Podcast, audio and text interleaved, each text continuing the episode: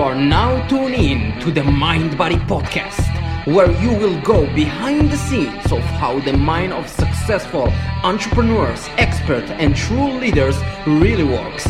Here, you won't just listen, you will understand the guiding principles to create massive change in any area of your life. And of course, this podcast is hosted by the strong, lovely, with the sexy Jewish accent, Lidor Dayan.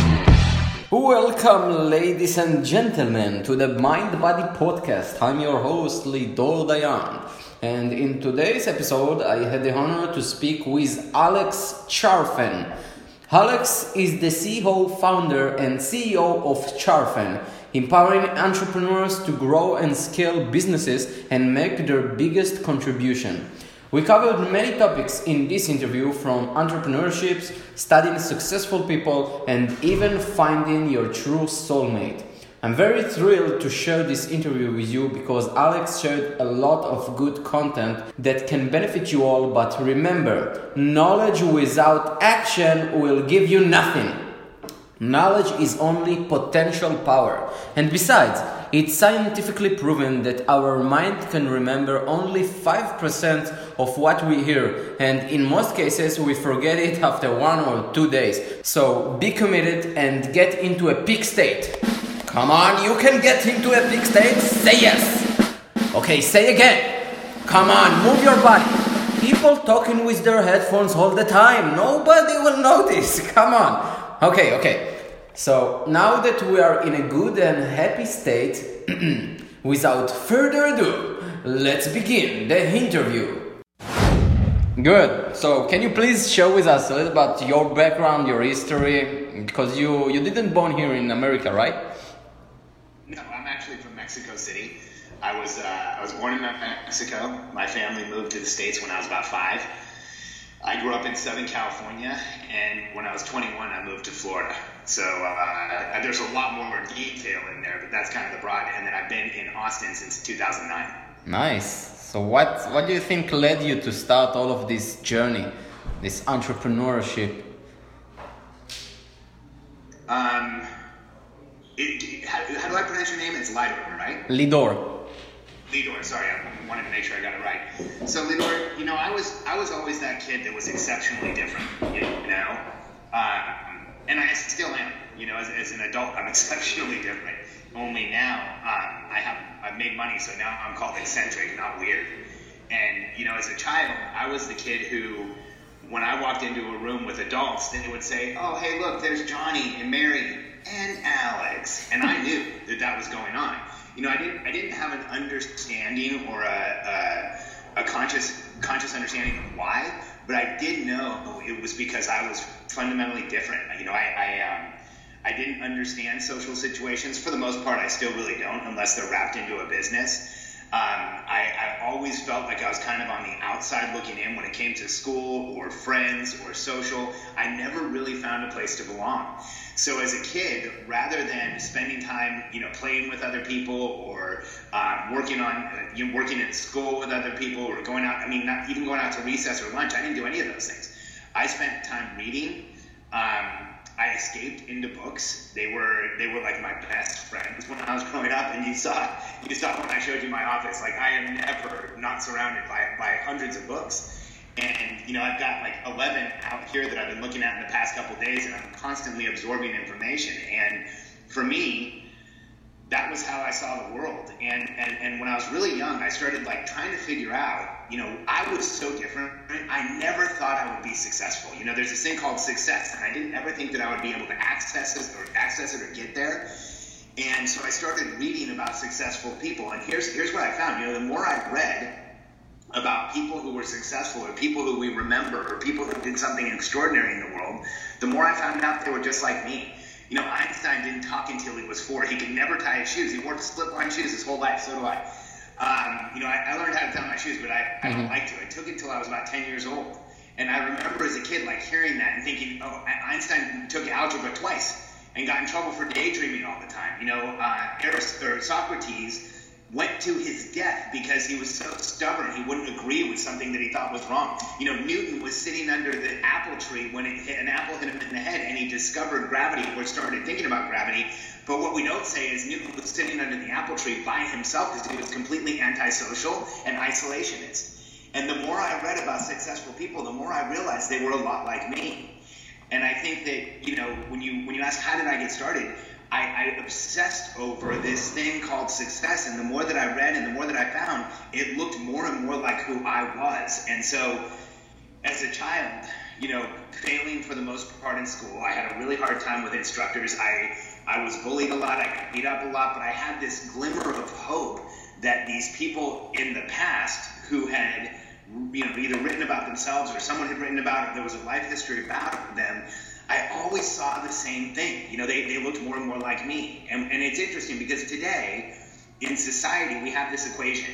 If, if you don't look like everyone else, talk like everyone else, show up like everyone else, learn like everyone else, and do the same things at the same time like everyone else, you're a broken person that we have to fix. So as a kid, I, I didn't I didn't really fit in.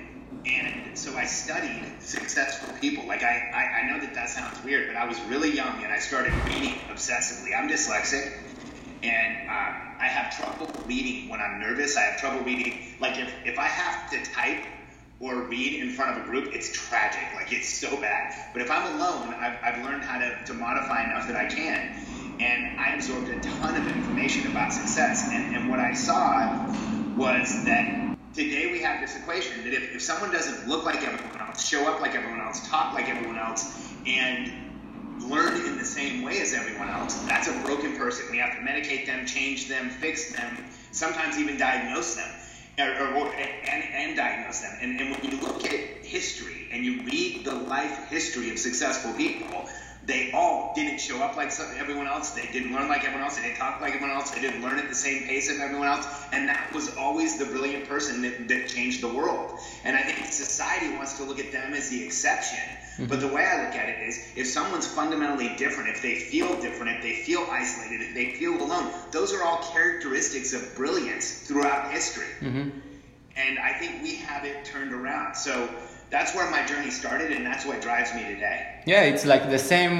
When i started all of this it's like i i really felt that all of these successful people the people that i see like uh, on the news and stuff they are not really different. So it was like you said obsession to know what they did differently and uh, when i actually started to learn their history i, I, I went to like uh, libraries and start to read and i see like oh my god uh, this and this and this and then you relate to what you're going into right?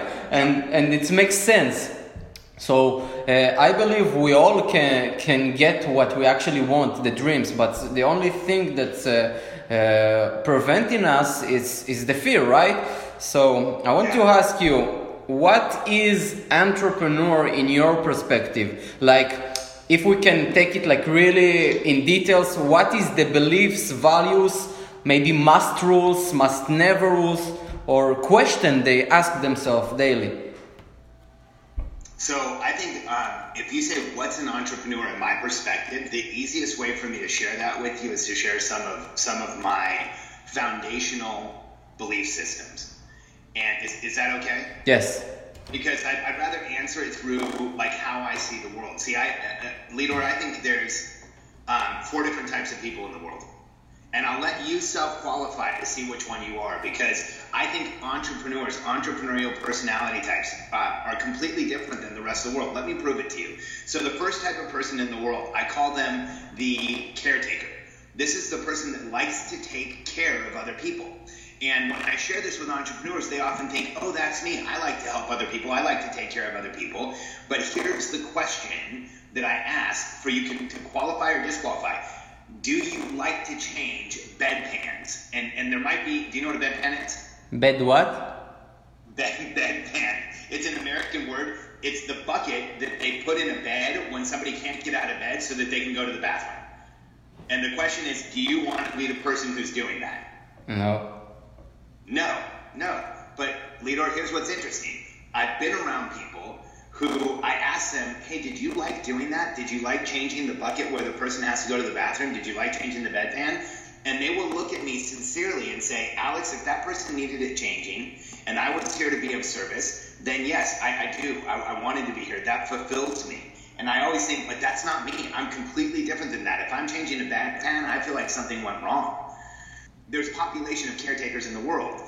Um, I'm sure, you know, evolutionarily, when you look at human beings, we needed the caretakers in our greater human tribe. So the second group of people, I call them the communicators. Now, communicators are the people who like to talk about anything. Mm-hmm. Um, communicators just like to talk. They like to, to tell people stuff. They like to, you know, and, and here's the qualification for communicator. What's interesting is often entrepreneurs say, oh, well, that must be me.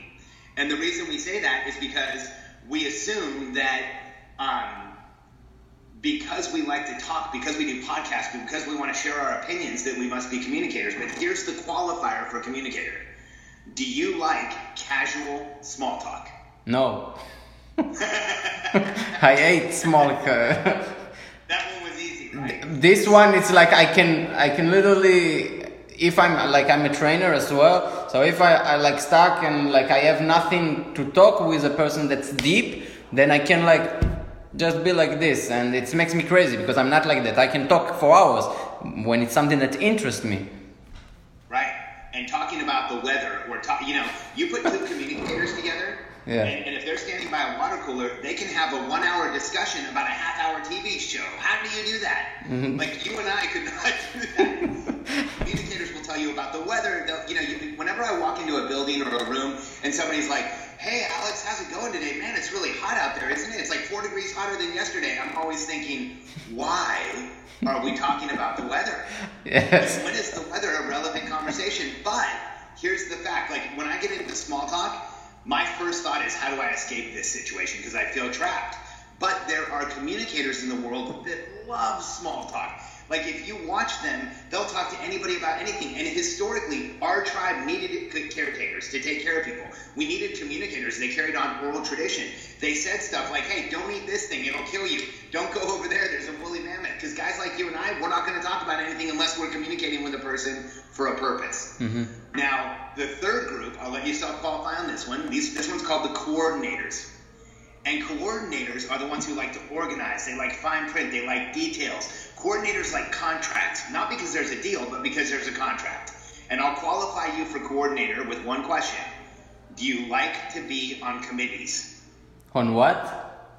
Committees, like a group decision making committee. Um, I would say yes and no. It's like no. I think no. No, right? Because committees don't have a leader. The leader is the rules of the committee. And people like you and I, it's very hard to put up with the rules of a committee. And coordinators are the ones who do you like fine print? Do you like contracts? Do you like the details? Because for people like you and I, typically that's not where we want to spend most of our time. Yeah, I don't like to see like to, to me. I prefer to give it to somebody else to do this and, and not like I need to go all of that. Right, but a coordinator loves that. I mean, the coordinators are the memorizers, the organizers. They love the details. They love the rules. They love the red tape. Like, I'm sure for me, I, as soon as I figure out what the rules are, I just want to know how to break them, not how to follow them. right? Mm-hmm. And, and so we have the caretakers, the communicators, the coordinators, and then there's the third, or sorry, the fourth party.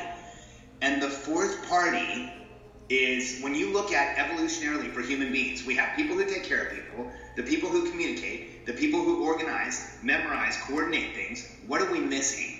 Most people say it's the leaders, but what we're really missing is the evolutionary hunters. Hunters. People like you and I oh. are evolutionary hunters. We get up every day and we are driven to go on the hunt, make a difference, make a change, create a new outcome in the world. And here's the question for evolutionary hunters can you turn it off? No. No, right? It's always on. We're always driven to keep going. We can't slow down. We don't stop. And as an evolutionary hunter, we are that small percentage of the population. This is a big percentage. The other three, we're the small percentage of the population that wakes up every day and says, How do I change things? How do I make this better? How do I create greater outcomes in the world? How do I make the human race evolve? And when you look at what percentage or what type of person in the human race would be pre programmed to drive forward, go on the hunt, go out, create outcomes, go knock them down, chase things down, we're the evolutionary hunter. Because when you look at the communicators, the coordinators, the caretakers, we needed a group to keep the tribe alive, and that's us. And so when you say, what is an entrepreneur? To me, entrepreneurs and entrepreneurial personality types are evolutionary hunters. And we are fundamentally different than the rest of the world because evolutionary hunters live in the future. We live in the hunt that's going to happen. We live in the hunt that we're on. And caretakers, co- coordinators, communicators live in the present. They live for the status quo. Do you feel we can, like every person can reprogram their mind to become a, a, a evolution hunter because like many of us are conditioned with the environment where we live uh, the country we come from the family. So all of this creates beliefs in our mind. So do you think that we actually reprogram our mind to become like the the entrepreneurial like the the evolution hunter and really like seek for all all the answers and not like always why me? Why does it happen to me? I think so. I think that first, I don't I don't put up any barriers to somebody self-identifying as an entrepreneurial personality type.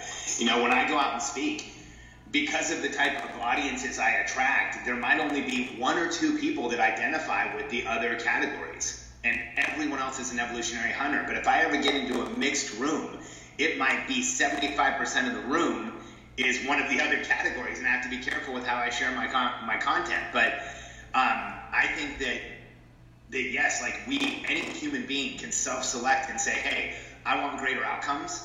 I want to make things better. I want to change what's going on. I want to to drive more of a result in the world. And I think it's fair game to anyone. There's no barriers to being someone who wants to create a better world.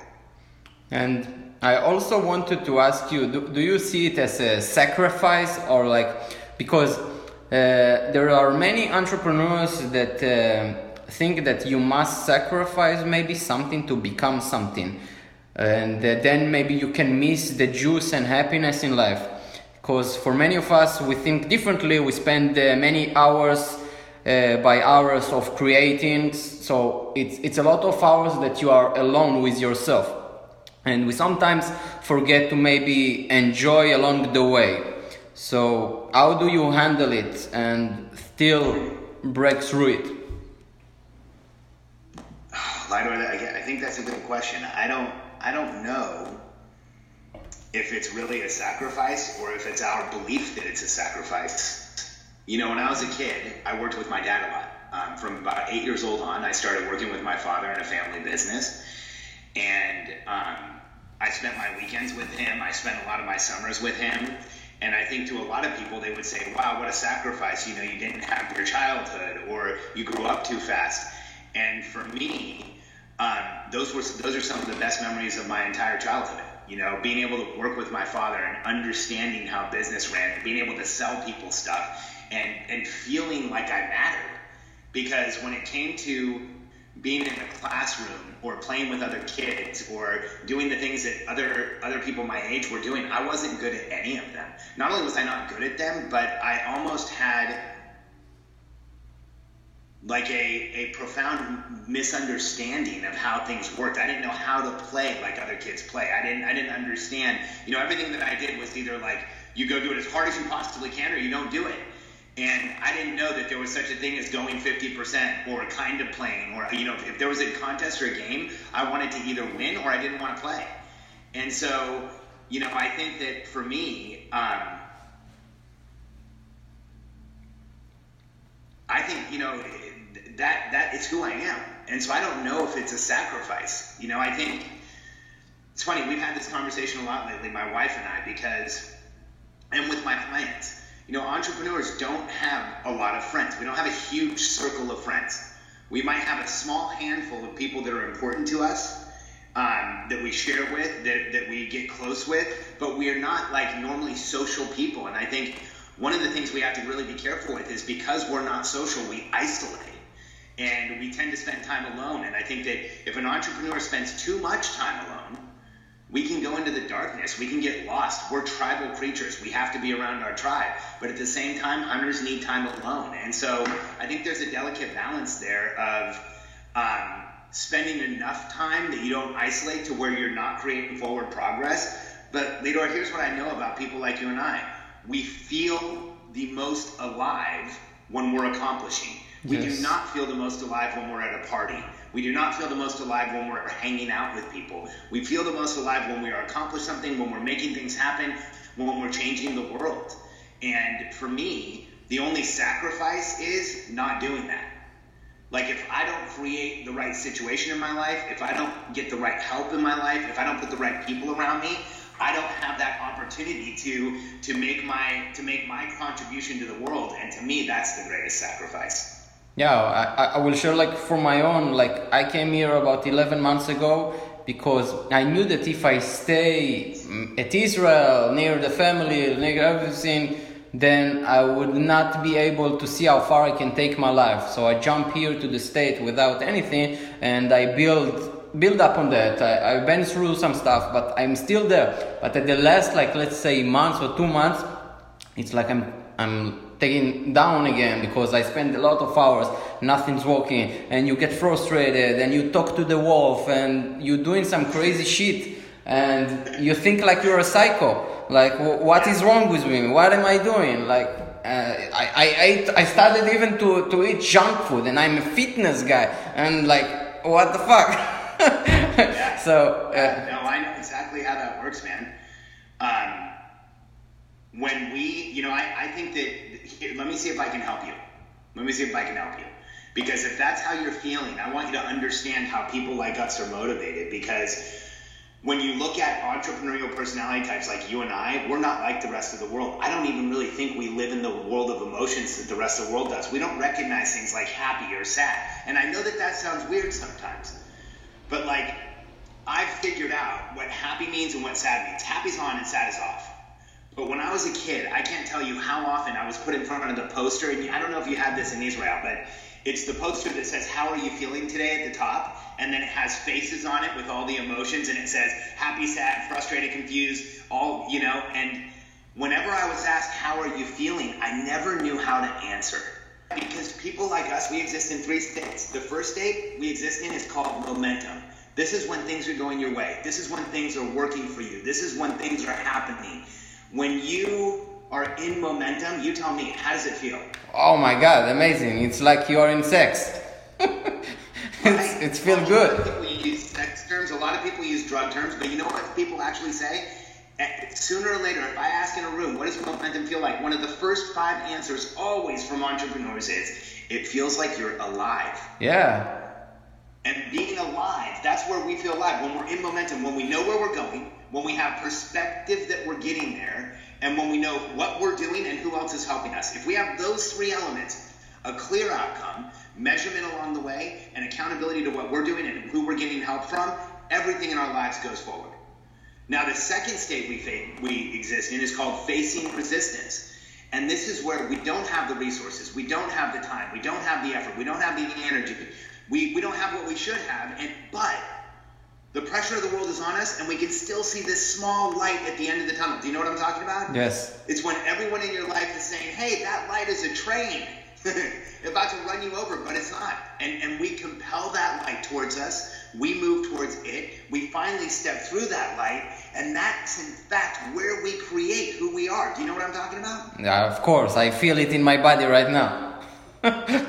exactly. Because here's why we're so weird when we're in momentum, we create more. When we're facing resistance, we create momentum. Now, the only state that hurts us, and this is the state where we self sabotage, where we eat junk food, where we start drinking, where we start using drugs or pornography or some other escape. This is where we, we hurt ourselves because we can't get that feeling of being alive. And to us, not feeling alive, not being in momentum is one of the worst feelings that there is. And it's when we are in constraint. And when you're in constraint, that's when the circumstances are, are such that you can't see the light at the end of the tunnel, that you don't know where you're going, where you physically feel like you can't move forward. Do you know what I'm talking about? Yes. Lidor, how fast does your body break down when you feel like that? Wow, it's like that. Like uh, immediately. Yes. Right? You start feeling tired, exhausted, drained. Your adrenals kick in, your thyroid kicks in, everything gets messed up. The, yeah, and, and not just your body. The second one is when you're in constraint, how fast does your cognition go away? Like it's harder to make decisions. It's harder yeah, to think about. and I'm I'm losing productivity. Like uh, I was so imagine I, I had so much imagination. I created so many content videos. Like I never thought I could do. Like I did so many stuff, and now like, where is it? Where is my creativity? It's I, it's gone. Yeah, yeah, because our brains shut down when we're in constraint. And here's the big one, Lidor. This is big. And recently I felt this a lot. Like when I'm in constraint where I don't know where I'm going, where I can't see the destination, chemically we are affected. So it's not just physical, it's not just cognition, it's not just mental, it's chemical. Like, do you know what I'm talking about? That chemical feeling of depression. And here's what happens it sounds like it happened to you recently. I went through a period like this in my 20s where I grew a massive organization to over nine figures. We were selling tons of stuff for massive companies. But I, I was making a lot of money. I had a massive team.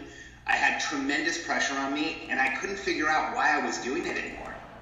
I was just making money and selling stuff and building a team and doing it over and over again. And I, I built a massive organization and I worked seven days a week, 16 hours a day most of the time. I did not take time off. And in my late 20s, I, I, I you know, I, I started traveling. Cortisol's kicked in. I didn't, I, not, I didn't, I started traveling in my early 20s, but in my late 20s, I started putting on weight. Um, I, I stressed myself out so much that my metabolism start, stopped working. I grew to almost 300 pounds. And when wow. your body starts putting on weight, when you start like feeling that constraint, when it doesn't feel like there's a light at the end of the tunnel, at that point I didn't care anymore. I started eating cheeseburgers, I started drinking, I started smoking, and I was falling apart. And when people like us are in constraint and we hit that physiological, cognitive, and chemical constraint, it stops us in our tracks. And we have to avoid that feeling at all costs. We have to stay away from that feeling at all costs. And the, the way that I coach my clients, the way that I show people to do that is to always understand where you're going. What is your next interim destination? What hunt are you on? And then have perspective that you're getting there because evolutionarily we would have been chasing down an animal. You and I would have been side by side running down an animal and making sure we were getting closer and we would have perspective if we were winning or losing. And that's all we need. We need perspective. It doesn't matter if we're winning or losing, we just need to know. And then the third part is if we were hunting together, I would have your back and you would have mine. And, and if you have those conditions in your life, you stay out of constraint. Because that is the most damaging thing for people like us. When you say like knowing where you go, like you measure it by a weekly, monthly, what? So the way we coach our clients is a system where you create your long-term destination. Like the vision, the big vision of your life. Uh huh. Yeah, okay. client-centric mission. We start with a client-centric mission. We actually have a whole process that we coach. We coach client-centric mission, annual objectives, quarterly targets. That lets you know where you're going. Then the rest of it is how do you get there? Your 30-day goals, which is a percentage of the target your weekly commitments, which always lead to a goal, and then your daily productivity. And so if you look at what I just put together there, each day leads to a weekly commitment. Each commitment leads to a monthly goal. Each monthly goal lets you know you're accomplishing a quarterly target. Each quarterly target lets you know you're getting closer to your year objective. And each year objective lets you know you're accomplishing that client centered mission. And the thing and is like, the thing is like you, you have like a, a lot of people telling you, okay, you gotta be unrealistic put unrealistic goals. But if, like, let's say you're trying to get fit, and okay, in a month I'm gonna look like Arnold Schwarzenegger, it doesn't make sense, right? So it does not make sense. I think I think you know the way that goal setting is done um, frustrates me a lot. I think a lot of a lot of the damage done to entrepreneurs is done through goal setting exercises because someone is told, you know, write down the biggest number you've ever thought of, and you write down $500,000. And then the person on stage says, okay, guys, cross it out, and I want you to double it. Now do it again. Now do it again. And you know they end up with like ten million dollars in front of them, and it just doesn't make sense. Let me share a story with you, um, Lidor, so you can get my perspective on this because I really believe strongly in not setting yourself up to lose. I think that when you set those massive goals, when you set crazy outcomes, you set yourself up to lose over and over again. And we get used to losing. When you look at the general public, only 2% of people set goals. And of the people who set goals, over 80% fail. And I'll, share a story with you, and, it's a parallel to goal setting. So, when I was in my 20s, I wanted to learn how to shoot a gun. Um, I don't know if you went through military training in Israel, but here in the U.S., not everybody gets you know firearms training, and so mm-hmm. I um, I hired a friend of mine who was a Navy SEAL to teach me how to shoot a gun, and he was a marksman, like really good at shooting. And the first time, have you ever shot? Yes, I did in Israel. So, so you did. You went through the training. Mm-hmm. Um, so let me tell you how I learned how to shoot. First, he came over to my house, and our first lesson on shooting, I never shot the gun.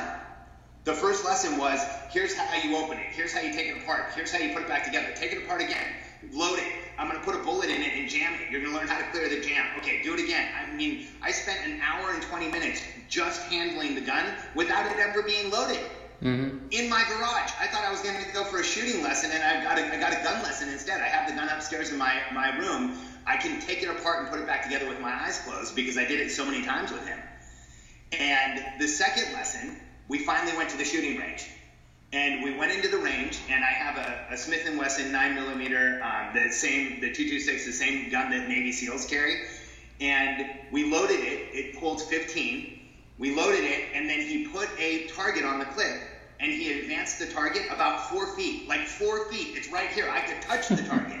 and he looked at me, and we had the headphones on. He looked at me and goes, shoot it through the middle. And I'm like, what? He goes, empty the gun through the middle and I was shooting at something that was like right here. So I was like, if a Navy SEAL tells you what to do, you do it. Yes. The guy could kill me with his bare hands. So I turned the gun to the target and I shot 15 shots through the middle. It was a pattern about that big. And he goes, good. We know you can shoot a gun. And then he reached out, moved the target back two feet. He goes, do it again. So I reloaded it. And we did it again. And that first day that we were shooting, the target was never more than 10 feet away, and my, my pattern was never bigger. It went from this to maybe like this but I never missed my whole first shooting lesson. I never missed the target. I went back for my second lesson and my third lesson and my fourth lesson. And you know what we did every time? The Move target started four feet away. Mm-hmm. And then it went two feet back. And then it went two feet back. And after a few months, you could put that target at 25 yards and my pattern was this big. Because I had never missed the target. And the way that entrepreneurs are taught to set goals is the opposite. If you look at how most entrepreneurs set goals, it's like, let's go to a shooting range. Here's your nine millimeter. Okay, I'm gonna put the target back 300 yards. You can't even see it. Yes. it's a little speck on the horizon, and then they go, okay, hit the target. And entrepreneurs are like, ah, I don't even know what I'm doing, and I can't tell if I even hit it. You need a spotter to tell you if you're close. Mm-hmm. So when, when somebody says set unrealistic goals, what I hear is you are going to learn how to lose over and over and over again. And for entrepreneurs, I say set realistic goals. Set goals that you can crush. Set goals that you know you can do. So that when you overachieve, when you do better, you feel like you're winning.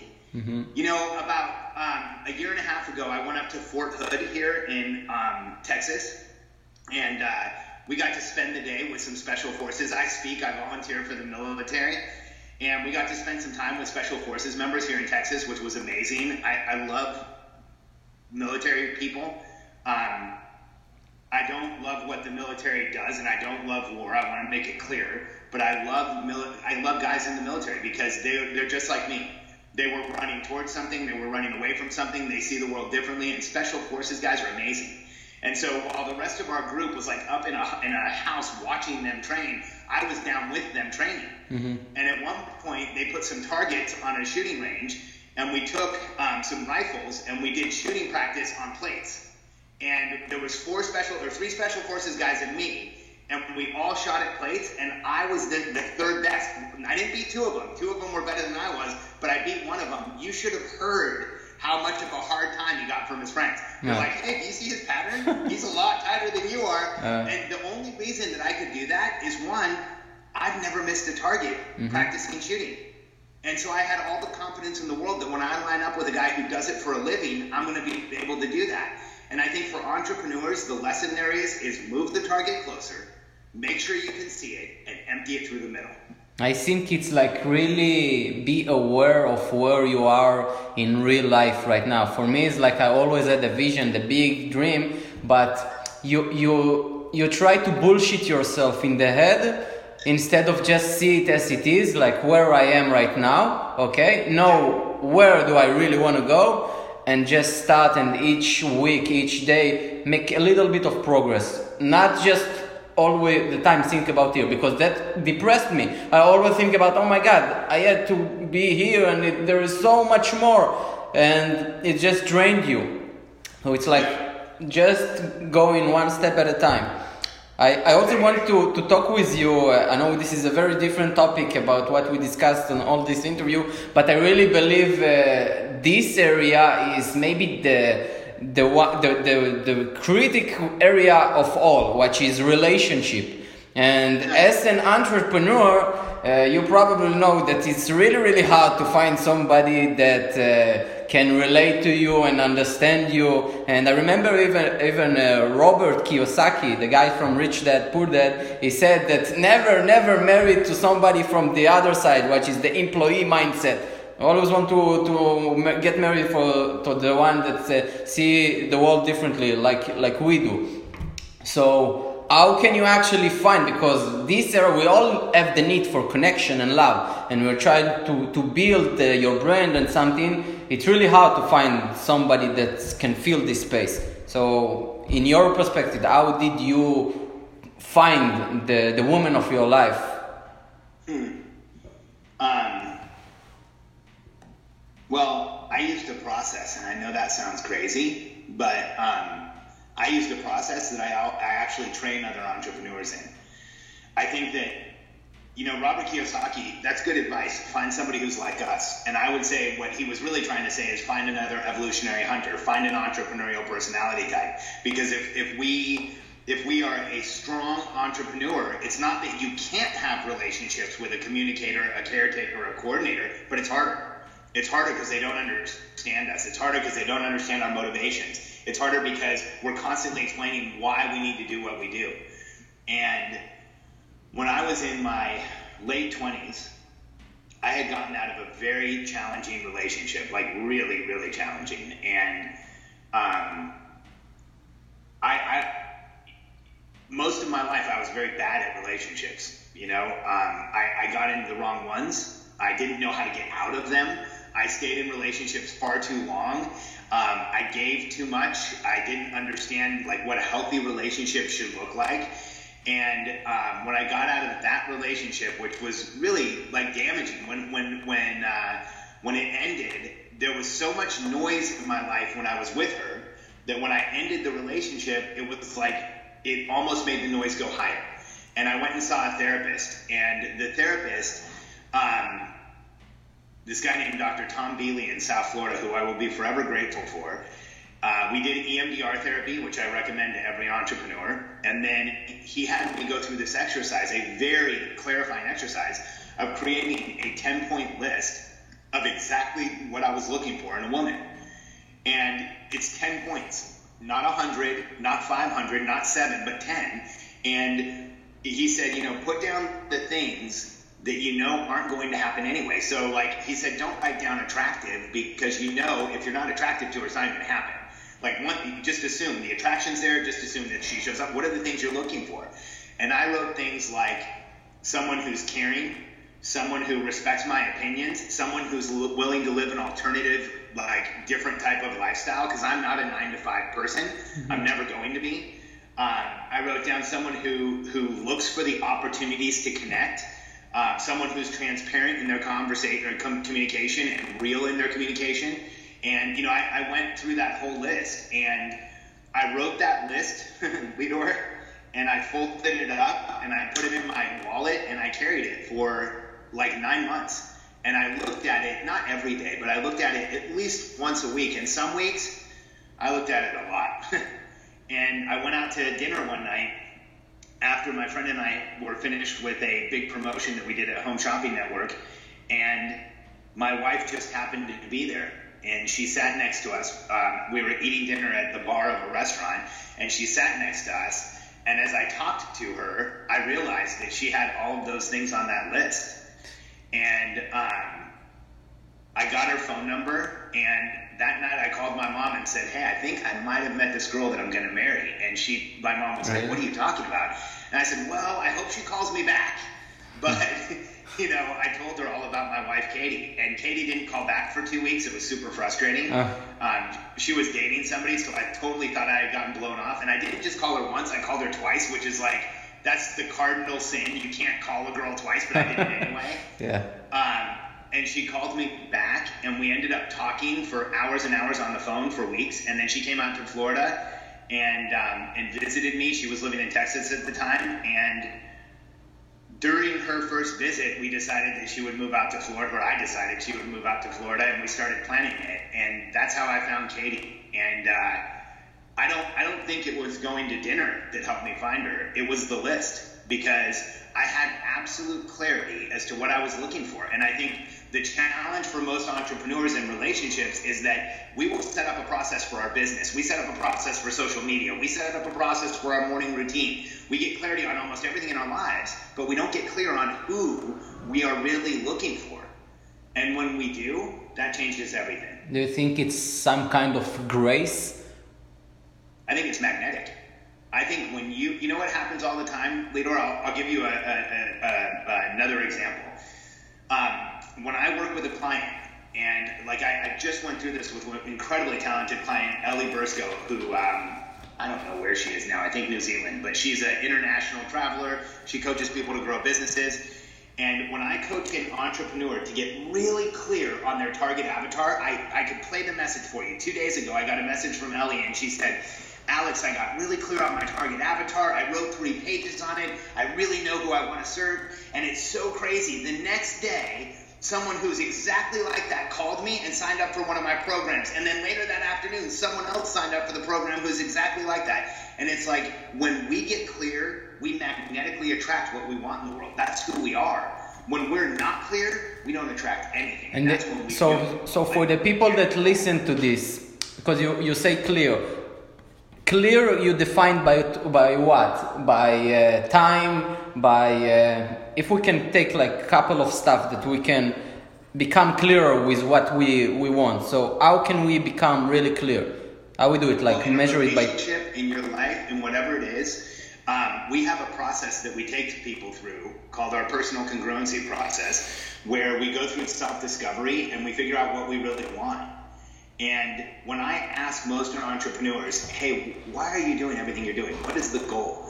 They'll say things like, well, I want to make money, or I want to have my own business, or I want to be independent. But they don't really know what the goal is. And when I can take someone from, I want to make money, to I want to make $50,000 this year, you know what happens? They make $50,000 in six months. Mm-hmm. When I can take some from, someone from, I want to be independent, to uh, I need to have 30 clients to make the money that makes it so I don't have to have a job anymore. They have 30 clients faster than they ever thought they could.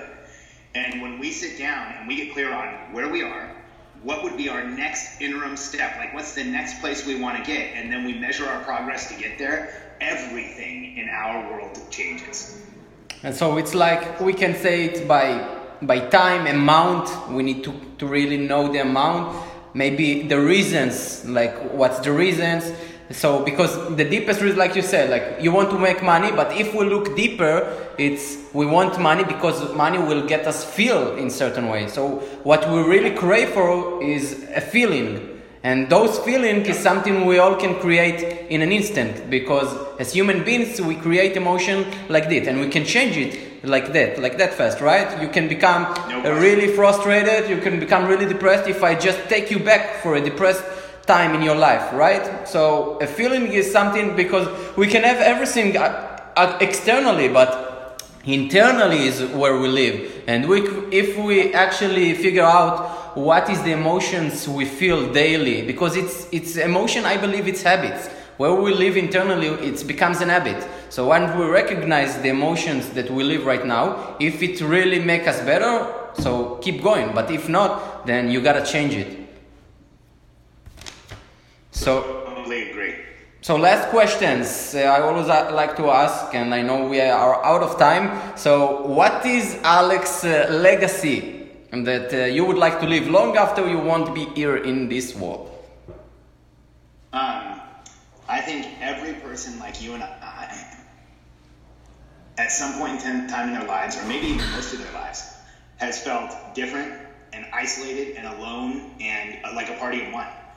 And I want everyone who feels that way, everyone who is like you and I, to know something that if you think back through the history that you know, through the history you remember, through every important person who has ever stood out for you in books, in historical records, the people who mattered to you. I've shared some of mine. For me, it's like Socrates and Plato and Aristotle and Pythagoras and Einstein and Jobs and you know they're, they're, they're, incredible people who gave so much of themselves to create incredible contribution in the world. And for anyone who's ever felt alone or isolated and like there is no one like you, here's what I want you to know. That very feeling, that very impression that you are alone proves that you are one of us. Because every person in history that matters to be remembered, everyone that you remember, is just like us. And when you start feeling alone and isolated, like a party of one, I want you to remember that that is your tribe. That is who you are. That is your legacy. And for all of you, I want you to know that there is nothing wrong with you and you are not alone. Because it doesn't matter what diagnosis or disease or disorder or issue or challenge or whatever you're facing, someone just like us has faced it, overcome it, and gone on to change the world, and you can too. Amazing, man. It's just like no problem is permanent, only our soul is permanent. And if we actually let our heart to guide us, because I believe uh, human emotion is uh, the biggest resource to get everything you want once you get resourceful enough, right? So I really want to thank you very much for the time uh, you took to be in my podcast. I really don't take it for granted. And uh, where, of course, can we find you? So, two places. One, you can go to momentumpodcast.com. I have a podcast called Momentum for the Entrepreneurial Personality Type. And uh, We've we've had it out for a little less than three months. We are up to just um, just under forty five thousand downloads. Wow! So the podcast is doing pretty well. We're pretty excited about it. And um, the second thing you can do is let me give you all a gift. You can go to freemomentumbook.com, freemomentumbook.com, and that will allow you to download my book, which is called The Entrepreneurial Personality Type. Nice. Thank you very much. Great stuff. So thank you very much, Alex. My pleasure, man. Thank you. If you enjoyed this interview or any other one from the Mind Body Podcast, feel free to subscribe to my podcast at iTunes, Spotify, SoundCloud, and at my YouTube channel. Also, feel free to share this podcast on Instagram by tagging the Mind Body Podcast.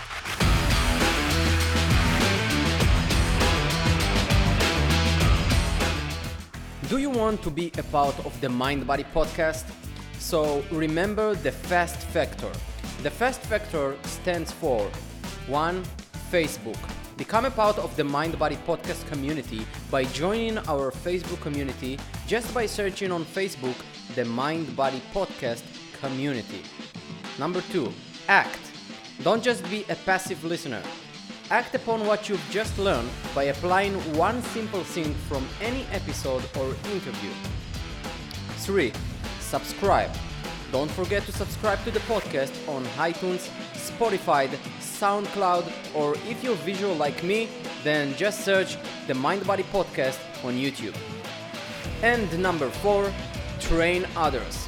Cause just like I always says, leaders create leaders and you're all here to grow together. And by training others, you're training yourself. So this is the fast factor. Remember it. Facebook, act, subscribe, and train others. Oh, and please feel free to leave a review which will engage all your VAC senses.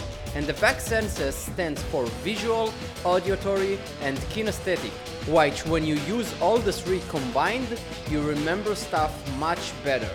For more information about my coaching, public speaking, and taking your mind and body to all new levels, check my site at lidordayan.com. Till then, never, ever forget to smile. See you soon.